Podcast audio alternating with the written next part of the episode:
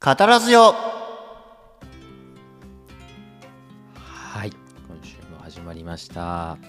医師と企画者がゆるく語らうエセインテリジェントな実験型ラジオ番組カタラジオの時間が今週もやってまいりました。ゆる進行担当のミントです。ベシャリ担当山上です。はい始まりましたね。はい。なんかまたいつもと違いませんか？そうなんですよ。また僕あの環境をアップデートしてしまいまして何が変わったか分かります？皆さんこの声聞いて。分かりませんか？これ分かるもんなんですかね？どうなんだろうね。でも俺は、うん。まあ、ヒント言うと若干、なんか声がちょっともわっとしたなっていう感じはある。はいはいはい。なんか低音聞いてる感じするよね。あそうそうそうそう。なんかあの柔らかい感じの声になったなというふうに思う、はいはいはいはいさあ何が変わったでしょうというと実はマイクを買い替えました。おーおめでとうございます。おめでとうなのかな？ありがとうございます。まああの進化が早いことで有名な山上ですから。はいはいはいはいいいですねあのえどうなったんですか？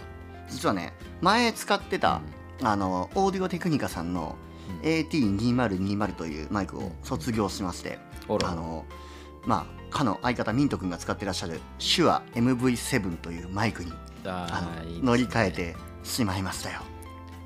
ついに来ましたね。ついに来ました。同じマイクで収録する日が来ましたねミント君。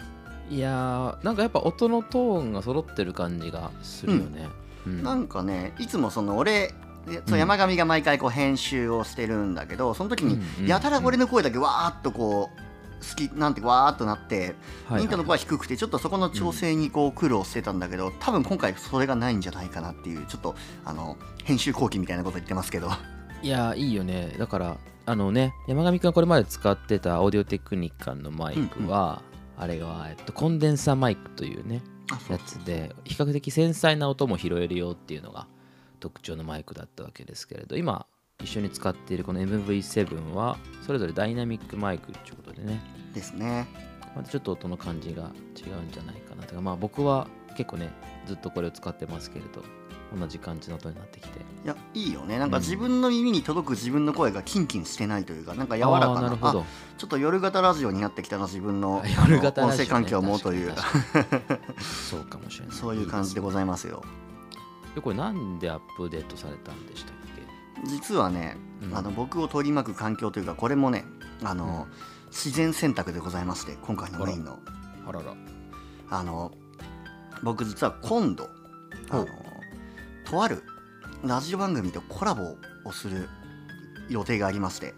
ほで、まあ、そのコラボする場所が、まあ、うん。東京都内、うなんと。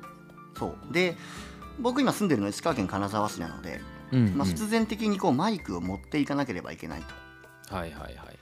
でなんと僕の AT2020 あの、まあ、家に置いとく分にはいいんですけどあの持っていけないんですよねあれ。その確かにね。モバイリティが低いこの、ね、マイク設置するぶら下げる機械とかさ全部持っていくわけにいかないからちょっと持っていけるダイナミックマイクが必要という必要に迫られまして。なるほどなるほあの同種間の同似た種の闘争に AT2020 負けてしまったわけですね。同種じゃないでしょ。そうそう同種じゃない。でし似た種がやっぱりこう闘争して、あの結局あの自然選択で生き残ったのが手話 MV07 まあ自然選択っていうか山上の選択だけどね。まあ僕の選択だ育種家でした地域僕は環境か飼育環境下の選そうそうそうあの、早速うん。そうそう AT2020 さんはあのメルカリで別のガラパゴスに送り飛ばしました。あらあらあらいいですね。そちらで幸せになっていただければなと。なるほどな。るほどあれ？そうこれでも、うん。先ほどねコラボって話だったけどこれはカタラジオってことでいいんですよね？そうそう一応カタラジオあららら。として向こうのゲストさんをちょっと呼ばせてもらうのとまあ、ちょっと、はい。あの向こうのラジオにも僕らちょっと出演させていただくというなんとあの出張ラジオ番組が決まりまして気合入りますね。どいやー入りますね。ということで実はあれなんですよね。僕らも、えーオンラインでしか実は収録したことないのでオフライン収録初っていそうなのよね。う珍しいケースだよね。すごいよね。あだって直接うん僕らがラジオ始めた12月から3ヶ月、もうさも毎週会ってるように思いきや一回も顔合わせてないという。いやそう。去年の暮れから一度も会ってないからね。そうそうそうそうそう。不思議な令和の令和のラジオですね。令和のラジオですよ。それでできちゃうからいいよね。そうそうそう。で久々に会うのが他のラジオとのコラボというちょっと面白い状態になってるわけでございます。いや素晴らしいです。ねということでねじゃあ環境アップデートされたのが山上だけなのかっていうとねそういうわけじゃないんですよね。お気づきますか山上さん。おミートさんちょっと何が変わったんでしょう？あまり音質は変わってないようにお見受けいたしますが。カタラジオ。なんと僕の僕の必殺技を奪われてしまったわけでございますか？こちらにもねあのオーディオインターフェースいわゆるミキシングコンソールというやつですか？が入りましてこれもねあのまさにオフラインで録音するためのツールということで、うんうんうん。マイク2本あったら実はね PC に USB マイク2本挿すのって結構大変じゃんみたいな話に結局なってしまいましたね。そうそうそうなんですよ。なんでこう複数ラインをこうハンドリングできるミキシングコンソールが必要だというまあことで、ある意味俺たちのこのネットラジオっていうのはすごい、あの島国というかガラパゴスだったわけでついに大きな大陸に出ていく時にちょっと我々が変異する必要が出てきたということでよろしいでしょうか？今日えらい引用激しくないですか？今日ねあの4章あの、週の期限、ね。ハイライト4章ということでちょっとね、はい。4章の内容を頭にぶち込んできてるんでもうちょっと気合入っちゃって4章人間になっちゃってるんですよ僕。はいはいはい、まあ、4小人間なんだって感じですけどね。まあそうですね。じゃあちょっと早いけど早速本編いきましょうかね。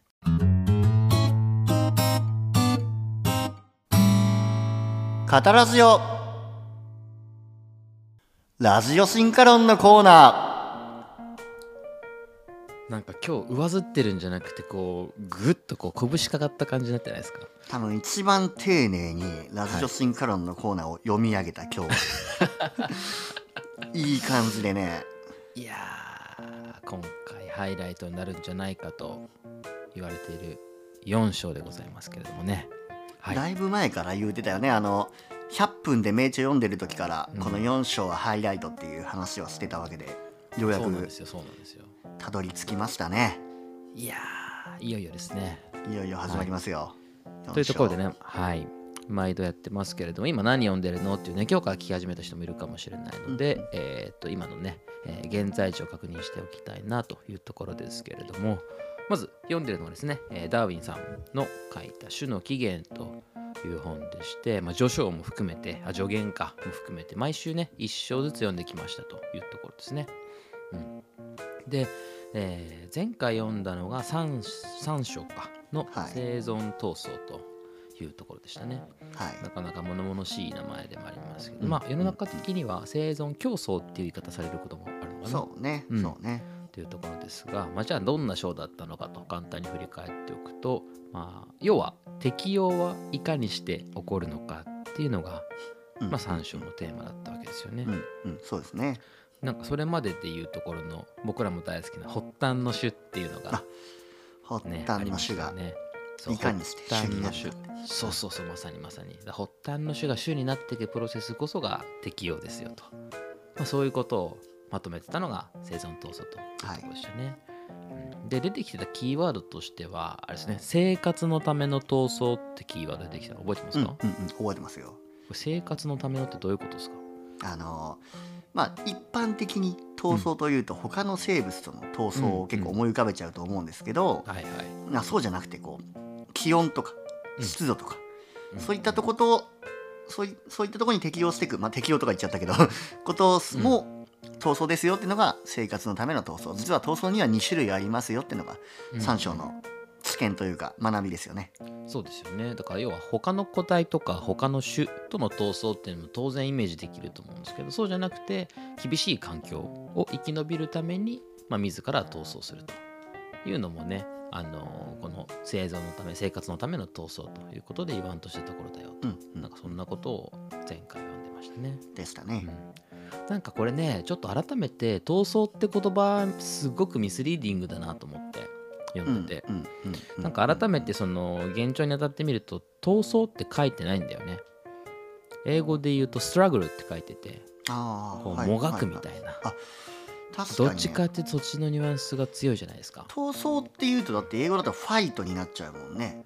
そうそうファイトじゃないもんねこれは。うんうん。私競争だとコンピートとかになるけどそうじゃなくてストラグルっていうこうなんていうかグッとこうね踏ん張るみたいなそういう感確じのニュアンスがあるんだよってこともねちょっと3章読んだ後にちょっと思ったところだったりしますかね。なるほど。現状読まない現本当に英語の現状読まないとわからない気づきだねそれは。うん、そうだね。まあ僕の場合ね現状読んだんじゃなくてたまたまこれを参照してる他の論文をちょっと今回ピロピロと漁ってたんですけどそこでねすごいよね。でもこのね。ラジオ進化論を始めてついにうん論文にまで手出すっていうこの、いやまあググったら出てきたってあなるほど。そういうことね。そういういやいやでもいいね。いいね。まあでもねそうですよね。なかなか面白いところまでいってるなと思いますけれども、はい。というのがね前回の振り返りだったかなというところです、はい。はい。でいよいよ今回どこ読むのというところですけれども今回、え4章の自然選択の章でございます。はい、やってまいりました。やってまいりましたね。これ全体の中での位置づけどういうところなんだろうかっていうのを少しね整理しといた方が読みやすいかなというところですけれどもまあこれね100分で名著の時からもずっと言われているけれどもあのまあハイライトになる章であろうというところがありますね。それなんでかっていうとあれなんですよねダーウィンがおそらくこの本で一番言いたかったことが書いてあると。っていう章なのかなっていうのがね、うんうんうんあの読んでて思ったところですかね。まあ唯一この本でたった1枚のあの図をフィギュアを入れてるというのがこの章の特徴だよね。そう図版唯一の図版が入ってるのが4章なんですよね。たった1枚うん、たった1枚。それもすごいよね。すごいよね。全14章たった1枚の図版。いやー男気だわ。まあでもその分すごいね、いろんなメッセージが詰め込まれているというかその図版に。そうなんですよっていうところでねまあ、じゃあ一番言いたかったことってけど何が言いたかったのかっていうところなんだよね。うん。で何が言いたかったかでいくと、まあ、すごくシンプルに言うとなんで生物ってこんな多様なのっていうおそらくそういうシンプルな問い。っていうのがまあ、はい。はいダーウィンが、まあ、この章ないしはこの本を通して、えー取り組みたかった問いなのかな。そんな感じを受けますよね。そうだね。んん。だからそこに対する回答がどんなもんなのかというのがこの4章の面白いところなんじゃないかなとうん。いうところですが、うんうんどうですか？読んでみてちょっとな内容に入る前に。いや最初はさ、うんあの過去の放送を聞いてもらったら分かるけど俺も全然本読まない人でさ、もう序章とか一章のさ、うん。20ページぐらいしかない読書でもヒーヒー出たのがこの4章多分70ページぐらいあるんだよね多分ね。そうだね。100ページぐらいから始まって、うん。170 170ぐらいじゃ何ページとかまでいくよね。うん。なんかねさらさら読めたのは俺の読書力が増したからなのかダーウィンの筆が乗ったからなのか それともその両方なのかとそんなこと思いながらなんかおはいなんか読みやすいなこれと思って。うんそう。すごい楽しく読めました今回は。いやそう今回も。ですよね、そうですよね、なんなら助言とか一章とか相当苦労してたもんね。そうそうそうそうそうそう。なんか全然頭入ってこなかったけどさ今回も、はい。はいな今回頭に入ってきたのは結構さ、1章から3章までに出てきた知見をすごい引用して書いてない？4章って、うんうんうん。確かに確かに。そうかもしれない。そうそう。なんかさ過去の振り返り本当に総括みたいな感じですごい、うんうん。なんかああの時ミーティーとこんなこと話してたなみたいなことを思いながら、うんうん。俺もこう過去のカタラジオの思い出を振り返りながら4章をちょっと楽しめたっていうそういう個人的な楽しみもありながら、はいはいはいはい。はい確かにね。要はこれを言うために、えーなんていうんだ？準備のための概念としてね1章とか2章とかあったわけですから。そうそうそうやっぱりねそこら辺のなんていうか重みを感じながら面白く読みましょうそうねそうね。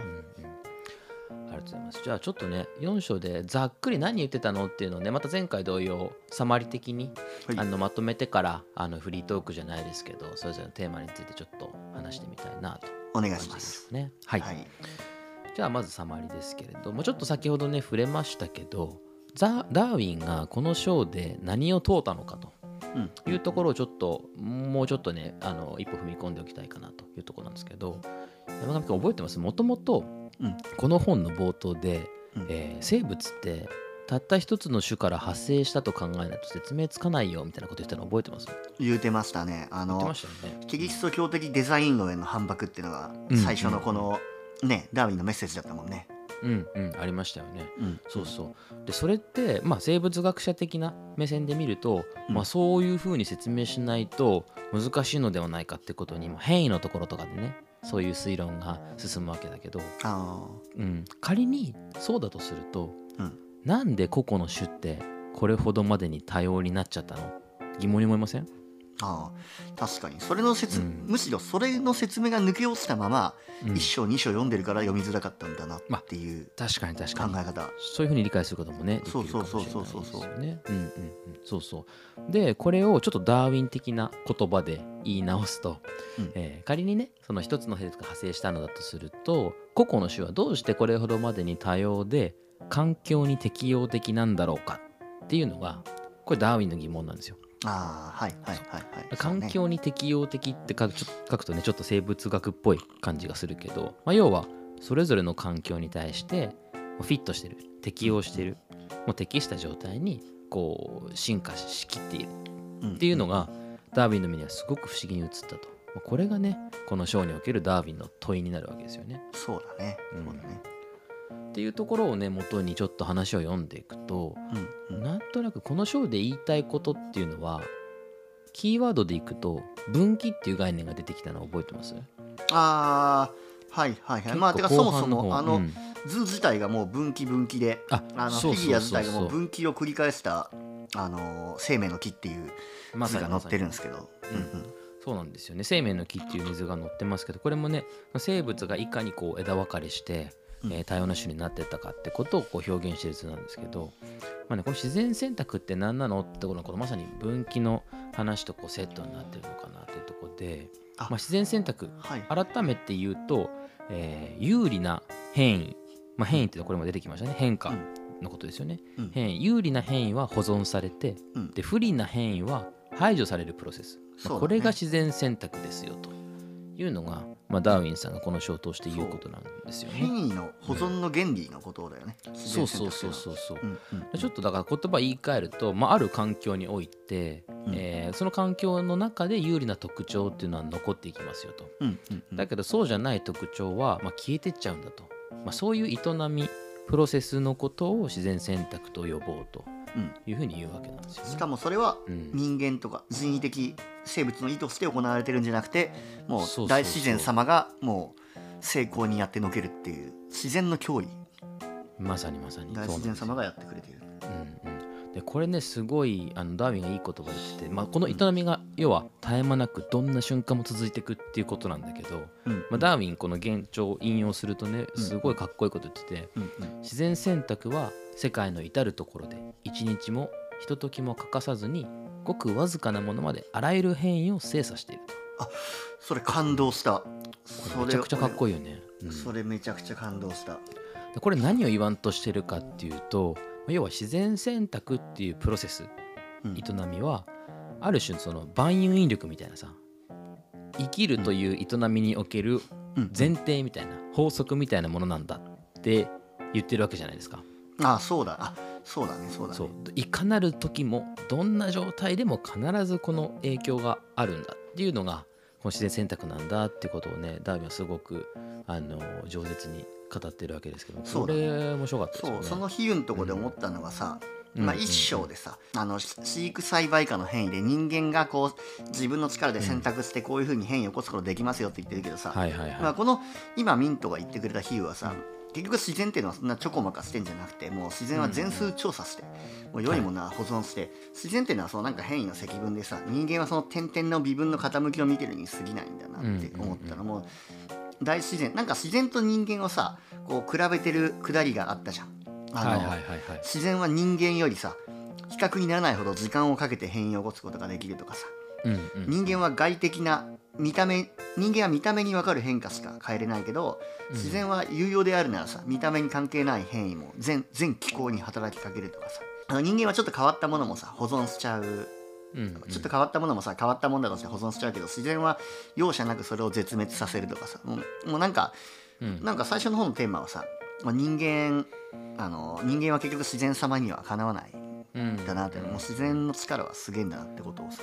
そうだね。そうだね、うんうん。だからそれがこの自然選択っていう言葉の中のこの自然っていう語が入ってることのね意味だったりするあわけだよね。そうだねそうだね。自然が選外れたところう。うんそうそうってことだよね、うん。うんうんこれちなみに前回、えーうん。とまさに生存闘争っていう概念うん。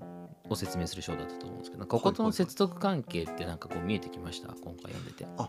生存あそうそうそう。それはすごい思ったのが、はいはいはい。最初その自然本当に一番最初自然選択のところ読んでてせ飼育栽培プラス生存闘争イコール自然選択なんじゃないかっていう、ああなるほどね。なるほどね。そうそう。だから一章だ本当に小的にも 1+3 で4になってるけどさ。うんこの飼育栽培下で起きてるようなこととこう生存闘争の概念組み合わせると、まあ、自然選択が説明できるんじゃないかなって。要はこの一章で人間にとって有用な変異が起こるっていううん話があったじゃない。その人間にとって有用な変異を起こすことはできますよと。でそこでまあ生存可能であるなら、まあ、ずっと多くの個体が生まれることって忘れないなら、まあ、各生物にとってこう巨大な複雑な変異が起きるってことを考えれないかっていうのが思ったのが自然選択って考えに至ったっていうくだりじゃん。だからこうまさにうこう1と3をつ組み合わせて4の考えが生まれてるなと、うん。そういう接続なのかなと。確かにね。だからその生存闘争のところの中で言うと、うん。うんまあ、まさにその今のね、あのー飼育栽培家の話にも重なるけど、うん。生存に有利な個体だけがこう次の世代にバトンをこうつなげるみたいな、まあ、そういうことを言ってたのが多分生存闘争うんうんの回だったと思ってて。でこの有利な特徴っていうのが実はこう環境によって変わりうるよって言ってるのがこの今回の自然選択の章なのかなっていうところがあるよね。結局そのこれちょっとこの後もう一個掘り下げたいなと思うんだけど、うんうん。あのー要はさ環境が異なるからこそそれに従って種も多様化してってる、その環境の変化こそが多様化の原動力になってんですよみたいなことをなんかダーウィンは言ってるなと思ってて。あはいはい結局そのねあの有利なものだけが残るって話だけだったらえすごくこう殺伐とした世界をどうしても思い描いちゃうんだけど そうそうじゃなくていやうん。その多様化の原動力は環境の多様性そのものであるみたいななんかそういうところにこうつながっていくところあがあそうだねなんかこう前回との接続の中で面白いところだったのかなっていう気がする、はいはいはいはいはい。うん。まあなんかそんな話もありつつちょっとね今ざっくり全体を本当にキーワードだったりとかセンテンスでこう俯瞰してきたので、まあ、少しね、うんあのここまでできた問いも含めて深掘っていければいいかなとうんうんこれ進めていきますね。うんほい。はい。これちなみにダーウィンのもともとの問い、さっきの、えー個々の種はどうしてこれほどまでに多様で、えー環境に適応的なんだろうかっていうなんかこの問いってどうですか？改めて1章から3章まで読んできた中でこういうふうに問われたら、確かに気になるなって感じします？そうだね。だからあのむしろ1章から3章までは今ミンティが言ったというかそのダーウィンの問いをうん。うんこうなんでなんでだって思わせるための振りうん。振り振りで4章でバチッと答えてるようなうんうんうん。確かにね。確かにね、うんこれ振り落ちなんだねだこれね。振り落ちないそうそうそう。長い振りで1回4章でこう3までを全てバッとはいしかも一応まあちょっと5にもちょっとつなげてるっていう。まあまあそれはいいんだけど、そうだよね。これちなみにさだから要はなんでこんな多様なのっていうこのある種ダーウィンの中での初発の問いというかさ。これってさ、はいはいはい。ビーグル号から観察した事実なんだよねきっとね。そうなんだよね。それ思ったのよ。だからこうなんだ船に乗ってさうん。ランドスケープが変化していく中でうんうん地形だったりとか環境だったりとかの変化に応じてうんそこに住んでる生物種がこう少しずつこう変わっているわけじゃない。あそうだね。やっぱだからそこで得られたインスピレーションっていうのはめちゃめちゃでかいんだろうね。そう。俺もね、ダーウィンがさうん。このダガラパゴス諸島にダーウィンダーウィンフィンチ見つけてさなんでここの島の生物はこんなに独自の変化を遂げてるんだって思ったってことに思いを馳せながら読んでた、うんうんうん。そうね。そうね。そうそうそうそう。うんうんうんうん。いやこれちなみにささっきもちらっと出てきたその適応的っていうさうん。キーワード、ほいほいほい。なんかこれってこうスッと入ってきます？適応的ってのは要は暑いところにいる人はいう生き物は毛が薄いとかそういったことってことね、そうそうそうそうそう。まあまあなんかここまでね1章3章読んでくればまあまあそういうことなんかなとは思う思うけど、適応的ってでもなんかあんまり一般的には言わないことは。言わないよね。うん。だからなんか例えばキリンの首が長いのはなぜみたいな話はさ、まあ、どっかの章で知ってたあけどー。さはい。あれとかもねある種、えー高いところにしか食べ物がないという環境に対して適応的な状態なわけだよね。そうだそういうことだね、うんうん、そうそういうこと、まさに適応的だよね。うん、適応的。まあそうだね。そうそうそう。まあ適応が起こってるから適応が起こってる状態だから適応的なんだよね。あの参照的に言うと、そうそう。あそうそうそう。おっしゃる通り。です。そうというのがもともとの問いとしてあって。だからこれ結構ね僕らも2章3章と読んでくる中で、うんうん。だいぶみ自分のこと化してこの問いを受け止めることができるとそいううかだね。うん、もう確かになっていう感じうんうんになってる、うんうんうんうんちょっとねそうそう。なんかっていう中でどうですか、なんかここの前後で気になる記述とかってありました？なんか面白いなと思ったのがさうん。もうさっきも言ったけどそのガラパゴス諸島にうん。最初ダーウィンがいた時の感想って、なんでこんなにここの島の生物って独自に進化してるんだっていうふうに思った、わけじゃん。でもそうじゃなかったんだよね、うん。ダーウィンは独自の変異がたくさんガラパゴス諸島で起きたというふうにうん。思ってたんだけど、この4章読んでわかるのはてかまあ2章でも言ってたけどより環境が広い環境の方がうん。たくさんの生物種がいた方が変異が起きやすいってことにダーウィンは気づくんだよ途中で。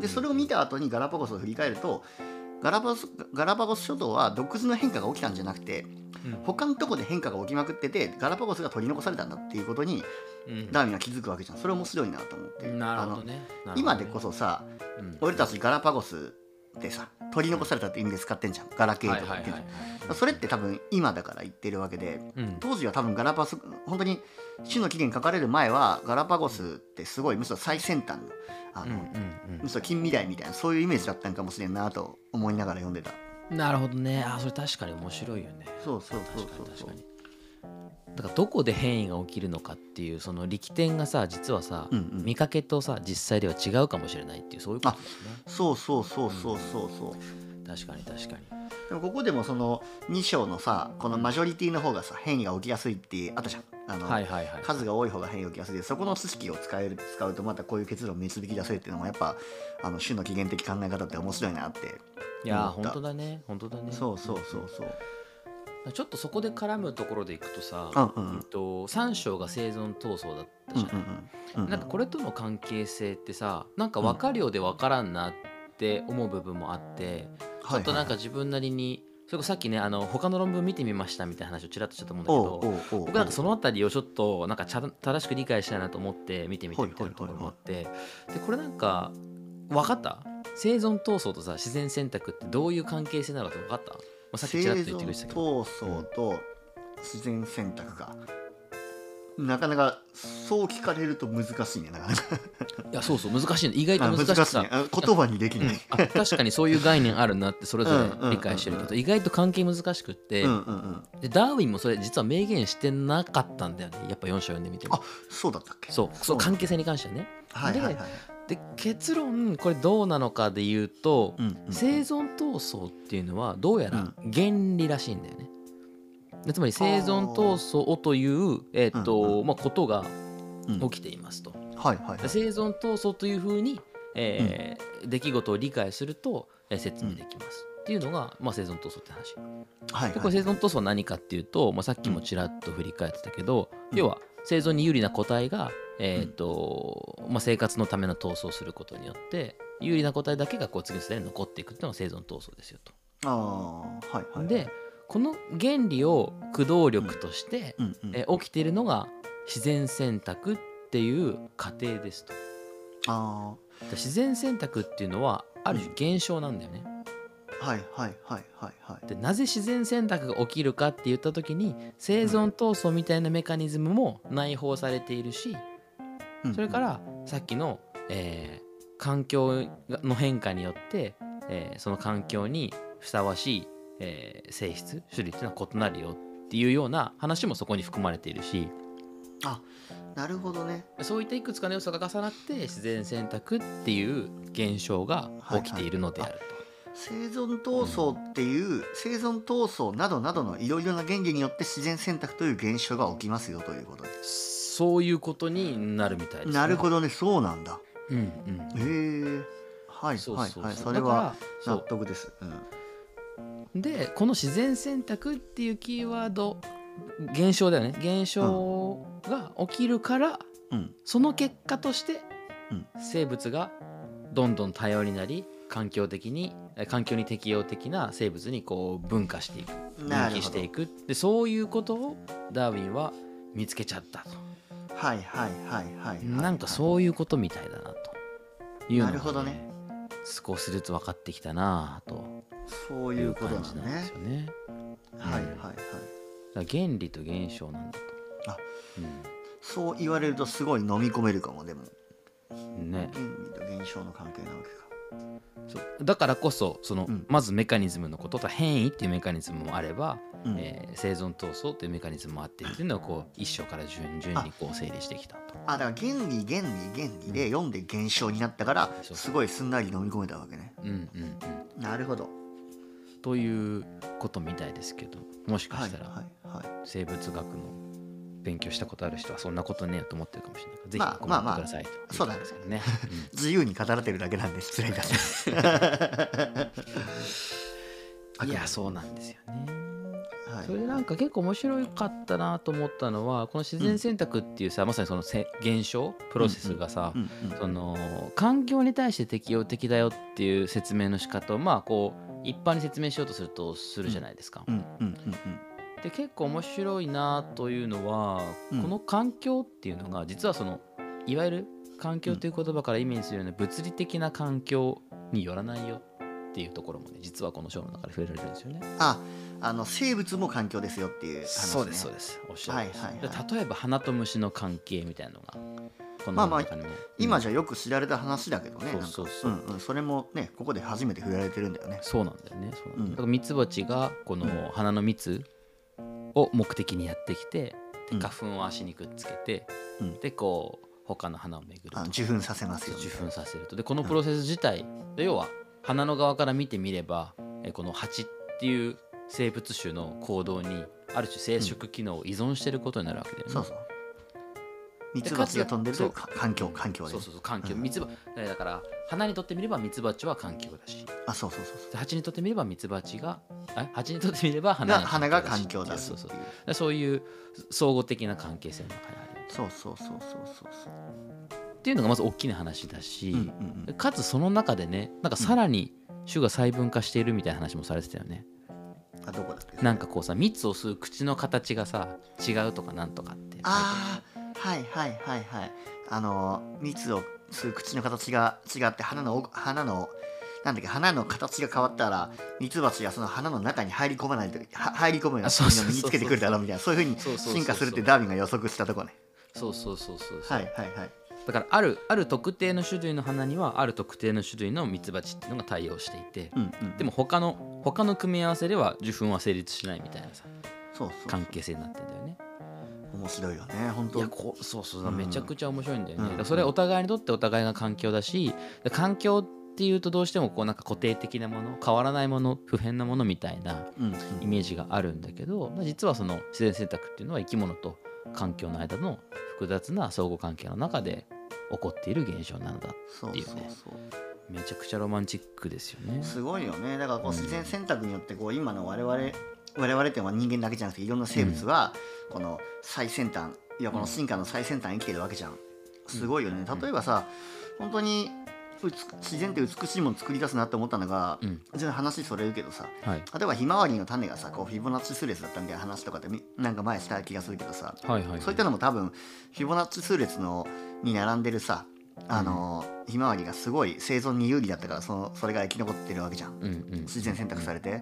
そでその自然選択された結果がさフィボナッチ数数列っていう全く別の文脈で数学っていう文脈でさこう掘り起こされて一致したわけじゃん、うん。そう考えるともうもう全然話はそれるけど数学っていうのもすごいなみたいなこうむしろこの生命の根本原理にこう近づける学問なんだなみたいなことをちょっとふとたまたま思ったりした。ああ確かにね。だからその今の話でいくと、うんその数学の方が原理でうん、でフィあのフィボナッチ数列で並んでるってことが現象なんだよね。あそうだね。そうだね。あでもあれってさなんでフィボナッチ数列で並ぶことがさ、うん、環境に適応的だったんだろうね。なんでだろうね。ああいうふうに並べると、面積単位面積あたり最もたくさんの種を配置できるとかそういうことなのかなんかなんかそれもあのひまわりだとあれだけどそのみ前ミントでちょっと話したかもしれないけど素数ゼミだっけ、なはいはいはいはい。素数の年だけあの、うんうん。出てくるセミがいるみたいな話したじゃん、はいはいはいはい。それだから結構わかりやすくない？なんか。うんうん。あ確かに。だからそのんなるべく遠い遠い週ごとに交配できるようにしようとしたあ結果ってことだよね。最小公倍数で出てくると、多分他の人と勝ち合っちゃって、うん。勝ち合わない素数でっていうふうにあのね出てくると消されないはいはいはい。そう同じ種は競争して消されちゃうからっていう、うんうんうんうんうん。そうそう。そんないろんな生物の多様性もなんかこの自然選択の原理で説明できんじゃんと思ってちょっとすごい生物学んだことないけど素人ながらになんかちょっとねいろいろ説明説明できるようになったなってちょっと興奮しながら。いや そうだよね、うんそうだよね結構さこの章で面白いのはさ自然選択って言いながら、後半の方でちょっとね、ピッあのーピックアップされてたけど「淘汰」っていうテーマがちらっと出てくるんだよね。あ淘汰とか絶滅とかそとかあそうそう、えっと、絶滅だ絶滅、はいはいはいそうそう絶滅ってキーワード出てくるのもちょっとグッとくるなと思ってて、んまあ、今消されないって言ったけど、うんうんうん。まさにそうで 要はいろんなレイヤーでさ生物はさその闘争をしてるわけじゃん。生存闘争してるわけじゃん。うんうんうんその生存闘争に負けると、まあ、種と種の間でもそうだし個体と個体の間でもそうだし、うん。うんあるいは環境対環境という関係性もそうだし、うんうんどこかのレイヤーで消される可能性があるわけだよね。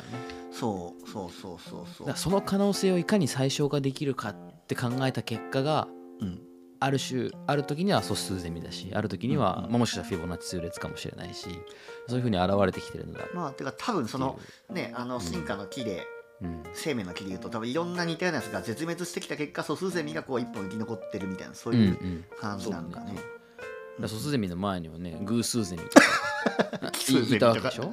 奇数ゼミとか。ね。で奇数ゼミまあね毎年のセミもいるかもしれないけど、ね偶数ゼミ程度では無理数ゼミはないから。無無理数はないね。虚数ゼミと虚か数ゼミ空想のはい空思考実験。そうそういうのが今その絶滅の話ちらっと出てきましたけど、まあ、僕ら今ずっとあの岩波書店岩波文庫版の種の起源ずっと読んできてるんで、うんうんうんうん自然選択って言ってるけど世の中で言うと最近自然淘汰って言われることも多いじゃないですか。ああそうね。むしろ、うん。そっちの方がよく聞く言葉じゃない？多分むしろ俺らもこれ読む前は自然淘汰の方が耳なじみあったんじゃないかな、これなんか違うんすか？って話があって。違うんすか？ほうほうほう。自然淘汰自然選択、難かまあ自然選択の結果うん、絶滅されます絶滅しましたが自然淘汰ってことでいいのかね、そうなこれねうん、あの同じナチュラルセレクションの訳語なんだよね。あそうなんだ。そうだから純粋に訳し分けられてるだけみたい。あそうなんだ。そう。でもともとその自然選択ってね訳されてたんだけど最近はそのニュアンスがより近いと言われる、うんうんえー淘汰で訳されることが多いよとあーあいうところなんだよね。なるほどね、うん。だから別にこれは岩波さんのあの、言葉なわけね。このまあ、岩波さんというか僕らは今ね、ん。は安杉さん？八杉さん。岩波さんは編集の会社なんですそう。ねあ龍一さんうん、そうそう龍一さんの役で読んでるからそうなんだけど。あそういうことなでも選択は多分役としては別に間違ってるわけじゃなくてまあもともとセレクションだし、うんそれからもともとのさやっぱり発想のアナロジーというかさ、うん出発点はさ、うん。選択にあるよねっていうのは一章読むと分かるじゃない。あやっぱね飼育栽培選択選択選択してきてるから。そう選択が蓄積されるとかさ、ね品種改良っていう人為的な選択プロセスのアナロジーがやっぱり出発点にあるうだって別にあそこで誰も淘汰してないからね。選択しかしてないからね。まあそうだからそれどっち側から見るかって話だよね。選び取る側から見たら選択だけどさ選択されなかったものの方から見たらさ淘汰されてるっていうことなわけだ確かに確かにそう。でただこの4章の力点がどっちにあるかで言ったらやっぱ淘汰側にあるよね。ってさっきの、ね、絶滅の話もそうだけど淘汰側にあるよねっていうことでその今はえー自然淘汰っていう訳語が当てられてることが多いみたいですね。4章結構だって絶滅にスポットライト当ててるよね結構。あそうそうそうそうそうそうなのようんそうなのよ、だから結局さダーウィンが言いたかったのってさその環境にフィットしなかった変異っていうのはさ、ん。排除されていくプロセスなんだっていうことじゃないですか。あそうそうで今まで数々絶滅してきてますよ。で今,、うん。今生き残っ生き残ってるのは絶滅しなかったやつらですよっていうようなことをさ、あのまとめて言ってるじゃん。そうそうそうそうそう、だからさなんかその一般的にね自然選択自然淘汰って何ですかっていう話になるとさ、うん。さっきのサマリでも言ったように有利な性質が保存されるんだっていう言い方をされることがうん、うん。多いわけですけど、あそうね。逆を言うとというか裏を返すと実は有利ではないものが淘汰されるっていうまあすごい言葉を噛み砕いて言うと消去法的なプロセスなわけじゃない。ああそうだねこいつは生き残れなかった。こいつは生き残れなかったってなっただからこいつが生き残そった残っちゃってるやつの側がそうなってるっていう話。それを選択されたというふうにそうそうそう言う。と自然選択。そうなんだよね。そうなんだよね、うんそう。でそのあたりやっぱさうん。その発想の原点にあるあのマルサスの人口論。とあかもあさやっぱりちょっとこうはいはいなんというか原点にあるんだろうなっていうニュアンスは感じるよね。マルサスの人口論をね、あの助書助言会師匠かで上げて、ね、あの辺の考え参考にしてるって言ってたしね。で結局そのうん人口のアナロジーでいくと人口がめちゃめちゃ増えちゃってでも住む環境とか食べ物とかって限られてるよね。うんってなった時にもうそれは必然的にリソースが足りないからそのリソースを奪い合ってね一定人口がセーブされざるを得ないっていうのがねマルサスの人口論で言ってたことらしいですけど僕ちょっと読んでないからうんうん。また聞きというかダーウィンからのまた聞きでしかない ダービンからのまたぎ。そうそうまあ、仮にねそれが正しいのだとするともう確かになっていうことだよねだからそのうんうんうリソースの制限上限によって、うんえー生き延びられる数にはやっぱキャップがついちゃうあ、そうだねという。ことなんだよね。まあ、同じだよね、もう生物とね。そうそうそうそうそう。でどっち側からから見るどっち側から見るかって話だよね。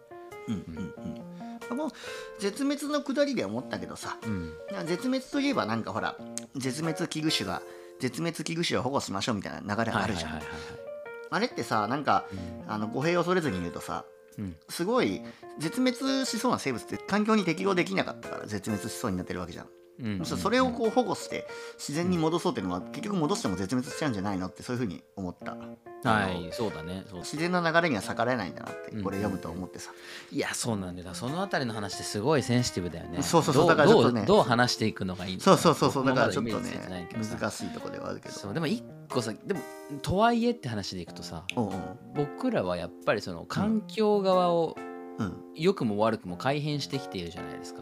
あーはいはいはい。でそこに対する例えばさその、うんなんだマングローブの森を開拓しただのさあー確かに確かに。そうそれまではこう土壌がこう豊かだったところをコンクリートで埋めたりとか、はい、はい。まあ、そういうことが巡り巡ってねそのかん、うんあうん大きな意味で環境をこう変えてきたっていうそういうプロセスがさ人類の営みとしてあったわけだからさまあ確かに確かに。その確かに自然選択の結果、自然淘汰の結果だし、えそれは環境による淘汰圧の結果なんだろうがそね。その淘汰圧に対してうん。人類はなんか十分うんな関与してしまっているという、なんかそのあたりがどこまで関与そうなんかすごいおごるおごった目線で言うと関与しちゃってるだけど。結局その生物の側からこの本当に俺らも一生物として見ると、うんうんうんそれすらさ結局、わかる。あの環境な他の生物からするとコンクリートで埋め立てられたことも環境なわけじゃん。そうなんだよ。そうなんだよ。だから気にせずやってきゃいいんじゃないのって発想すらあるけどそれもまた難しい問題だよね。そう。それをねメタ認知してしまってる人間のあそうそうそうそうそう。業メみたいなね。そう。メタ認知だよね。結局このメタ認知っていうのがね人間にとって問題になっちゃってるわけだよね。そうそう。だからビーバーのダムとコンクリートのダム何が違うのって話だよね。ああそうそうそうそうそうだからそのうちだからむしろここでコンクリートの中でも生き残った、ね、強く生き残れるような生物が栄えてくれば人間もちょっとは罪悪感がなくなるんじゃないかなみたいな。いやそうだよね。確かねなんかそういう領域のことを書いてる本もあるみたいよ、あそうなんだ。そうなんかいかに都市で動物が多様化しているかみたいあな、うん、ーなんかほら猿とかがさはい最近里山降りてくるじゃん、はいはいはい。あの猿とか熊とか里なんか人間の村に降りてきて人を襲うとかいう事件あるじゃん。うんうん。あれももはやなんかその今の人間が作った環境に対する適応環境に適応してる猿が降りてきてるんじゃないかとすら思える、はいはいから一概にあれがその害獣とか言うけどさあれがそんな悪いことかっていうとそんな悪いことじゃないんじゃないかなっていうふうにあそうだね。だからそれは一生物として見るとね。あある意味お互い様だよね人間が例えば里山を崩していきますっていうことをやってるのも別に悪意があってのことじゃないじゃん。あそうそうそうそう。猿いじめたろうと思ってそのことやってる人一人もいないからさ。こうやった方が快適に住めるだろうと思ってうんそうだね。そういうね。えー開発をしたりなんするわけで。うんでその結果として猿の方も人間のことをびっくりさせたろうと思って降りてきてるわけじゃなく俺らはご飯があそこにあると思ってるから来るとかそういう純粋にね適応的になろうとストラグルしてるわけですから。まあ、そう考えたら別にあんまり難しいこと考えずに普通に生きて普通に生きてればまあなるようになるんじゃないかっていうもう結局この大自然様の大原理には逆らえませんよって俺らも一生物だからまあまあまあね。メタ認知はしていようが普通に生きてればいいんじゃないかっていう結論になりますかね。確かにね。だ逆に言うとその、うんうん。過去にメタ認、じじ自分たちのことをうんメタ認知して、うんかつそれを活用して、えー生存闘争を戦ってきたっていう種は人間以前になんとなくいなさそうな気がするよね。俺もなんとなくいなさそうな気がするんだよね。わかんないけどいいたのかもしれないけどだからそのその成功成否というかさその生物的な戦略が今後どう効いてくるのかってすごく興味があるよね。むしろ逆になんで人間はメタ認知できてるのかっててかメタ認知って言葉ってこれあれなのかな？あのみんな共有されてる言葉なのかな？メタ認知っていう。メタ認知が何かって説明しようって言われたら難しいですけど、まあだから今例えばね、うんあある A という事柄についうんてうん考えてるとしたら、うん。A を出した意味がないな。まあ その土俵で考えるじゃなくてそれを一個レイヤーを上げて考えようみたいなことだよね。この自然選択的な考え方をうん。あの理解してるっていうことか。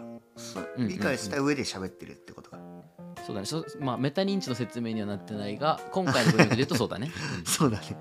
そうそうそう。あだからさっきのその猿の話とかでいくと、うんうん。猿はあ俺は今生存闘争を生き抜いているのだって思って、えー里山から降り に降りてくるわけじゃなくてあ純粋に腹が減ったから降りてくるだけなんだよね。多分あ彼らそうそう。そうからしたら。っていう話だよね。そうそうそう。であの話それちゃったけど、その人間もさ結局最初メタ認知できなかったわけじゃん絶対。でもそのメタ認知できるやつらがうんうんうん。こう自然選択されて生き残って今メタ認知してるやつらがみんなメタ認知できてるわけだからこれもなんかこの自然をね進化の過程で得たうん。うんなんていうかどっかでメタ認知できるやつが現れてそいつが生き残ったから今うん。俺らがメタ認知できてるわけで。はいはいはい。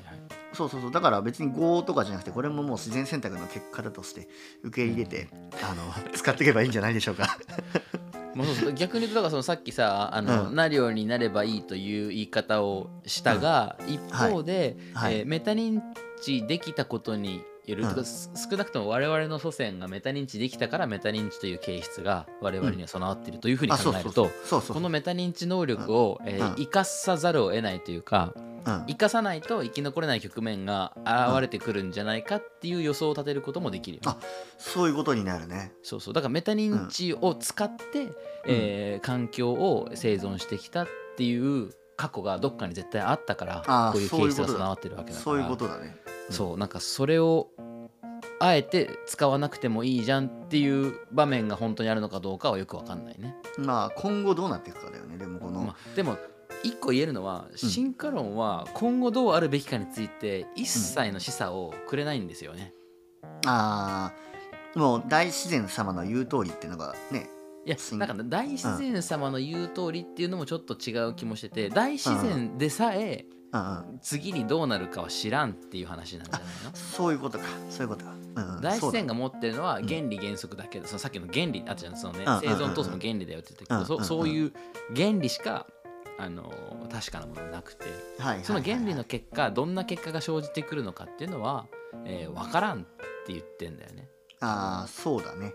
そうだね。っていう気がしないです。要はそんなこと。だって何が有用な変異かなんてことはあ誰もその起きた時点では分かってないからね。うん。それって別になんか人間個人の価値観の話にさえ降りてくると思っててさ A っていう価値観がいいのか B っていう価値観がいいのかみたいなさそうんの善悪を判断するみたいな話になった時にさその良し悪しってどの観点で評価するかって言った時に例えば生物学的な観点で評価するってなったらさどっちの方がより、えー反映するか。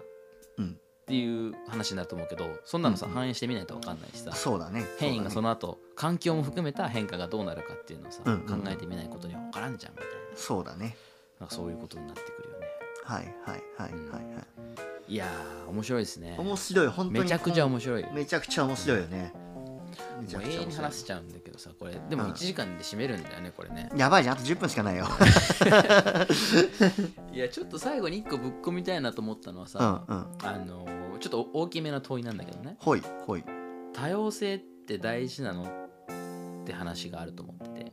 うんうんうんうん。今さ、えー世の中ダイバーシティだなんだって言われてまして。うん。多様性が大事ですとか。うん。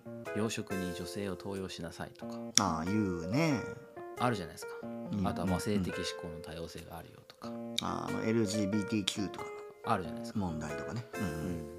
でこれなんかそういう考え方自体がなんか悪いことだとかいいことだとかそういうこと全然一切思わないんだけどうん。今のこのなんていうか自然選択という考え方うん。を、えー、と一つなんていうかなフックにした時にうん。なんかそういうアクションってどう受け止めたらいいのかなって思って。なるほどね。でなんかまあヒントになるところでいくと、うん。結局この今日の回の冒頭の問いにも戻るんだけど、うんうんなぜ生物は多様なのかって話を知らんことには多様性についての評価なんか一切できないじゃない、ああ確かに確かに確かに。って思って。で多分これダーウィンの問いでもあるんだよね。なんで生物ってこんな多様なのって。うんうんでなんかちょっと僕なりに思ったところでいくとうん。アプローチこのなぜっていう言葉に対するアプローチって、うん。え今回の場合2つできると思ってて1つはうん。メカニズム仕組みの話だよね、はいつまり、はいはい。はいえどういうふうにして、えー生物の多様化が起きたのかっていう話。うんうんでこれは、えっと、今ここまで今日まさに話してきた自然選択を通じて、えうん。どういうふうに分岐してきたのか、ななぜ分岐することが必要だったのか主と主がみたいなあ話で、そうね今日まさに触れてきた話じゃん。うんうんうん。でもう一個がうん。2つアプローチあるって言ってたもう一個の方は、うんうんうん。理由？んなぜ生物が多様にならざるを得なかったのかっていう理由だよね。これが多分はいはいはい。もう一つのアプローチ、なぜに対するアプローチだと思ってて、うん。で前者の話は結構触れてきたと思うんだけど、うんうん。後者の話。つまりなぜ生物は多様にならざるを得なかったのかって話が今日ここまでの話だとまだ触れられてないのかなって思ってて、そこについてちょっと深めてみたいと。難しい質問だね。なぜ？でもこれはほらうん。むしろなぜって理由もなくもうこれは結果あの起きた現象の結果としてそれが起きてるからそこになぜも何もないっていうのじゃそういうわけではなく。えっとねということもできるんだけど、うんうんうん。えっと、多様にならざるを得ない理由があったから多様になってるっていうあ話をしたくてげ原因、理由というか原因あかあなるほどなるほどなるほど。の話をしたくて何がトリガーになったのかっていうのの話をちょっとしたいなと思って。で実はヒント書いてあったんだよね。環境ってこそうそうそうそう環境の話なんだけど、あのこれ実は結構変異の回とかでもちらちら触れてきたところだったと思うんですけど、えー同じ空間の中に、うん。えっと同じものを食べる種類が2種は存在できないみたいな話してたじゃん。覚えてる？あ言ってた言ってた言ってた、あいの言ってたね。そうそうそう。言ってた。いや似た種はね、う似たような種はそこでこう競争しちゃうっていう、そう競争して、まあ、どっちかが淘汰されて、どっちかが100%になるみたいなうんなんかそういう話をしてたと思うんだけどその時にうん。えじゃあ例えば劣勢の側はさ淘汰されるしかねえのかみたいな話をした時になんか別の趣味思考を見つけるっていう答えがあったよねその時ね。その通りその通り。その話が実はうん今回のねこの4章の最後の方にちらっと関連する話があるんですよ。本当で、えっとうん。また別にページ数とか言って読み上げようって話じゃないけど、あのいやでなんで生物は多様なの？に対する一つのあの原因の方のうん。回答としては、うん。さっきちらっとずっとすでに出てきてるキーワードなんだけど、うん。資源が限られた環境うん。で生きてるからってことなんだよね。あつまりあなるほど地球という閉じられた形じゃないですか。うん。地球の外に出ることはできないということが、うん。まあ、少なくともイーロン・マスク以外の人類はそういう前提できていて。でその中で、えーうん。閉じられたつまり限られたリソースうん。で生きている限りうん。多様になることでしか共存する術がなかったってことなんだと思うんですよ。あなるほどね。はいはいはいだってみんながみんなう、ん。もう分かりやすい方で言うとみんながみんな牛肉好きだったら牛を絶滅させちゃうってそういうことだよね。そういうことそういうことそういうこと。うんうんうん。だつまりダーウィンはこの自然選択という章で一つ重要な概念を提起してるなと思ったのはうん。多分ダーウィンの本人の口ではそういう言い方してないと思うんですけど、うん。あの生態系って言葉あるじゃないですか。エコシステム。はいはいはいはいつまり食物連鎖みたいなことだったりとか、うんうん一個上のレイヤーのやつがさらにその上のレイヤーのやつを食うとか、そういう構造全体の話をやっぱりしてるんだなって思いながら読んであすげえなと思ったんですよ。そういうことかでなんかダーウィンのね本人の言葉でも実は一個あって、うん生物の構造習性うん体質うんこれが分岐していけばいくほどうん同じ地域により多くの生物が生存可能となるって言ってるんですよ。あ言ってた言ってた。でこれつまりうん。よりたくさんの個体数うん。が生存しよう、えー生存させようと思ったら、うん。すべからく多様にならざるを得ないはいはいということを言ってるわけですよね。だだからさっきその冒頭でさぼ冒頭じゃねえや。この,、うん。このセクションの問いで言ってたのさ、うん。多様性って大事なのみたいな話をしたけど、うんどっちかっていうと多様になることが求められたから多様になっただけであって、はい多様性といううものをこう温かく大事に大事にしていこうみたいな戦略では少なくとも生物はなかったっていうことなんだよね。なるほど。なるほど。なんかここのうん。四角の点灯というかなんかこの辺りがすごくですねこの章を読んだ後気になってきまして。あそうあそうそう、はいはいはいこれこれをどうなんかこう教訓化できるのかなみたいなところ。をね要は今その多様性がすごい叫ばれてるけどうん。その多様性を追い求めるんじゃなくて今多様性が追い求められるようなうん。環境に今なってる。進化しようとしてる分岐しようとしてるのか人類は。どっか次の次の新しいその要は進化の木でいうさらにこう15世代目あ14本線あったけどうん次のあのレイヤーに突入しようとしてる。んじゃないかという考えはどうでしょうか？ああなるほど。あそう面白いですね。確かにだからその、うん。うん多様にならざるを得ないという到達を今人類が感じてるってことですねそれは。つまりそうそうそうそう。でそれで,、自然はさこう感情に変化させるけど人間はさ点でしか気づけないっていうくだりがあったじゃん。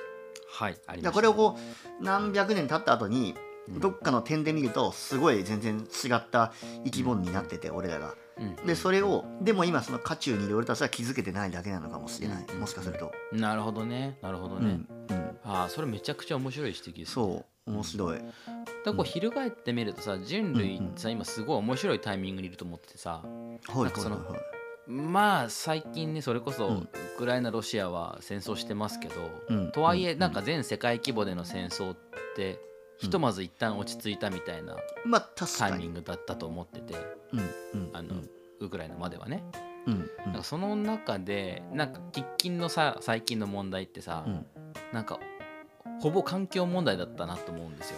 あそうだね。あのオゾン層がなんちゃらとかとかまあそう CO2 もあるしエネルギーが全然持続可能じゃねえんじゃねえかとかさあ飢餓があるんだとかさ、あ確かに食料問題確かにとかさ確かに、うん。本当に肉食ってていいのかとかさそういうのが、まあ、話題にはなるじゃない。自分たち個人のね意思決定はどこにあるとしても、うんうん。まあ、ニュースとかでねそういう話題になるような、うんうんうん。そう話だったと思うんだけど、うん。この環境ってさまさにさ、うこの今日の自然選択のテーマもまさに環境の話じゃない？はいはいはい。環境に対していかにこう適応的になるかっていうのがさテーマだと思うんだけど、でそう環境が問題になってるってことはつまりこれに対峙するその生命の戦略として多様化するっていうのは、すごい、ね、まああり得るよね。なるほど。気づかないうちに俺たちは環境に適応的になってきてたってことなんだね。っていうことなのかもしれもしない。っかすると。ていう解釈もあるよね。でも環境に適応的になるってことはうん、要は進化。進化次の世代に移行してるってことだよね。そうなんだよそうなんだよ。だからそういう結論だね。俺たちの出す語らずでも出したあの多様性に対する結論はそういうことだよね。だからやばいってことだよねそう。環境が変化してて俺らもそれに適応的になってるってことは次の新しい種に俺たちはなり始めてるっていう結論。そうなんですよ。面白い。発端の種が現れ始めてるっていうことだよね。そういうことだね。えもういるかもしれない。俺たちの周りに発端の種。えいるかもしれない。俺らがそうかもしれないしね。うんそうかもしれない まあただねおオチがあるとしたらあの、ん。生命の木うん。のワンスパン1000世代って書いてあったけどね。1000世代っすよ。1000世代ってことは？だって我々一世代が30とか25から30とかでしょ、30の1000だ3003万年か。無理だね。なるほど。イメージできないです俺ら生命の木のあの人類の歴史ってあの生命の木のあの一本の線にしか、うん。し線にも慣れてないってことかそうなんですよ。悲しいね。いや悲しかないよ。楽しく生きればいいんじゃないです。そうだね。か いやというとこではいはいざっと4章読んでまいりましたけれども、はい。なかなかそれぞれ掘りがいがあるテーマでしたね。めちゃくちゃ面白かったね。おちょっと触れられてないとこもね実は結構いっぱいあるんだよね。ある。本当俺だってあの、うん。生命の木のさ、うん。ダーウィンの最後の比喩とか触れたかったもん。あの木がこうやって伸びてってこの、うん。ね進化の過程で絶滅したさ絶滅した種をうん。枯れ枝に例えて、はいその枯れ枝の上で今咲いてる木木こそが今の我々生きてる生命体だみたいな、めちゃくちゃ美しい比喩があったじゃん。ありましたね。あれとかも半分は話したかったけど1時間じゃ話せませんね話したかったけど話してるけどね。あ話した。話しちゃった。欲張りなもんねいやいやいやいやいや。非常にうん。感動しました僕。この俺も感動した。あの、うん。2回読んだ。うん。え二回。読んだいや2回読むよねこれね。2回読む。1回読んで直後にもう1回読むよね。あそうそうそうまさにまさに。そんな感じ。いやーなんかだから僕らがいかにこの自然選択自然淘汰とか、生存闘争とか、まあ、まあ進化論というものをうん。なんかこう、ただのちっぽけな一つの概念として捉えてしまっているかということをなんかこう深く反省するとともにですね。そうだね。なんかこようやく。ううん。現代的な示唆が実はすごくいっぱいあるなと思ったね。そうだよね。うん。今のそのね多様性の問題とかさ。うん。本当にすごいやっぱ名著と呼ばれるだけあるねやっぱ。あのそうですね。そうです1章2章読んでる時さ。おいおいこれ大丈夫かと思ったけどここでなんか我々グッとハートつかまれてうん。完全に進化論ワールドに虜になっちゃいましたね。虜になっちゃいますよね。ね。はい。というところではい。実は4章以上ととなりますね。はいじゃあエンデなィングい名残惜しい。もうこんなにラジオ進化論終わるのが名残惜しいのは初めてかもしれない。確かに。いいもう一回やってもいいですよ。もう一回だ あり。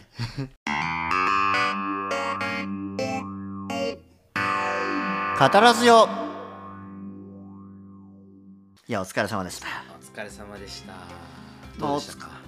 もうお疲れも何も4章はもうすこんなにすあの進化論本編でお互い盛り上がったのうん。初めてじゃん、やっぱさすが4章って感じさすが4章さすが4章伏線回収のカタルシスって感じですね。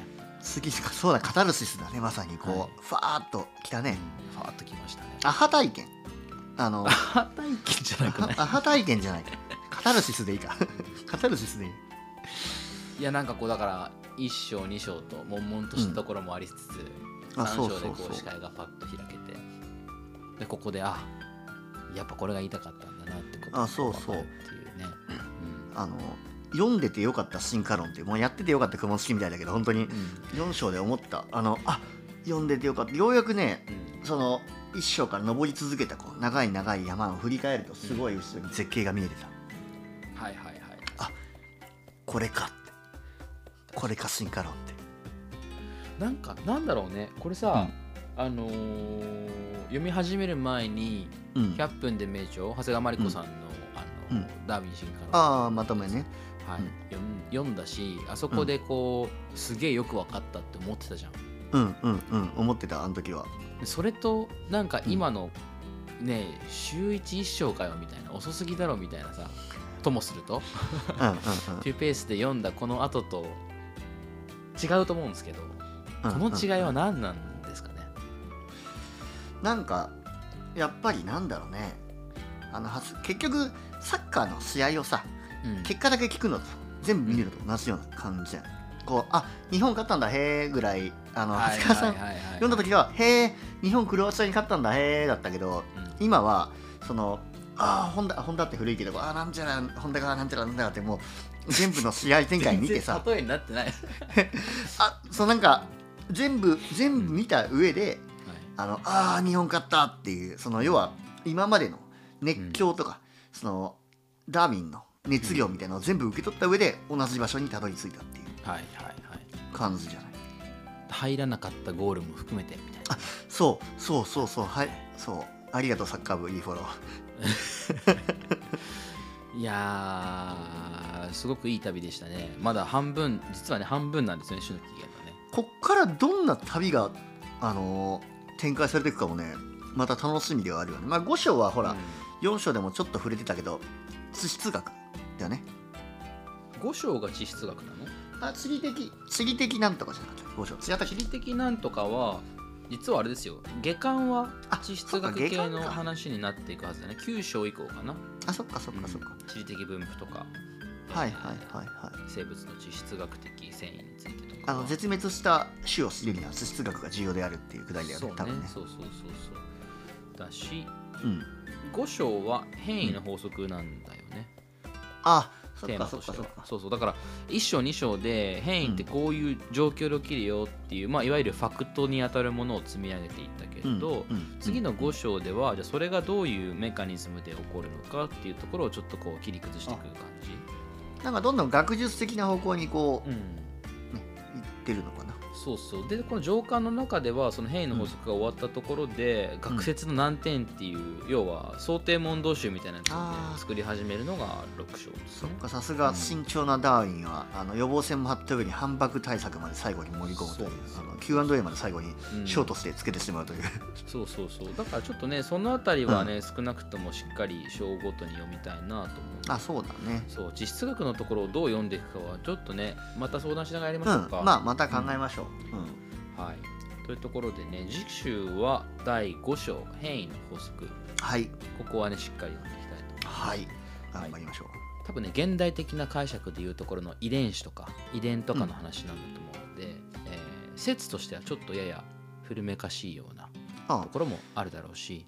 まあでもそこはむしろ今の遺伝子をちょっとあの遺伝子の研究をちょっとかじってる山上が今の知見も交えてね。面白いこと言えたらいいかなと、うん、そこはちょっと山上くんの事件にも期待したいますね。はい、というところで本日は、えーダーウィン種の起源の4章自然選択を読んできました。参りました。次週は第5章読んでいきますのでお楽しみに。してください。はい、では本日の収録は以上ということで、はい。お後がよろしいようで。おやすみなさい。おやすみなさい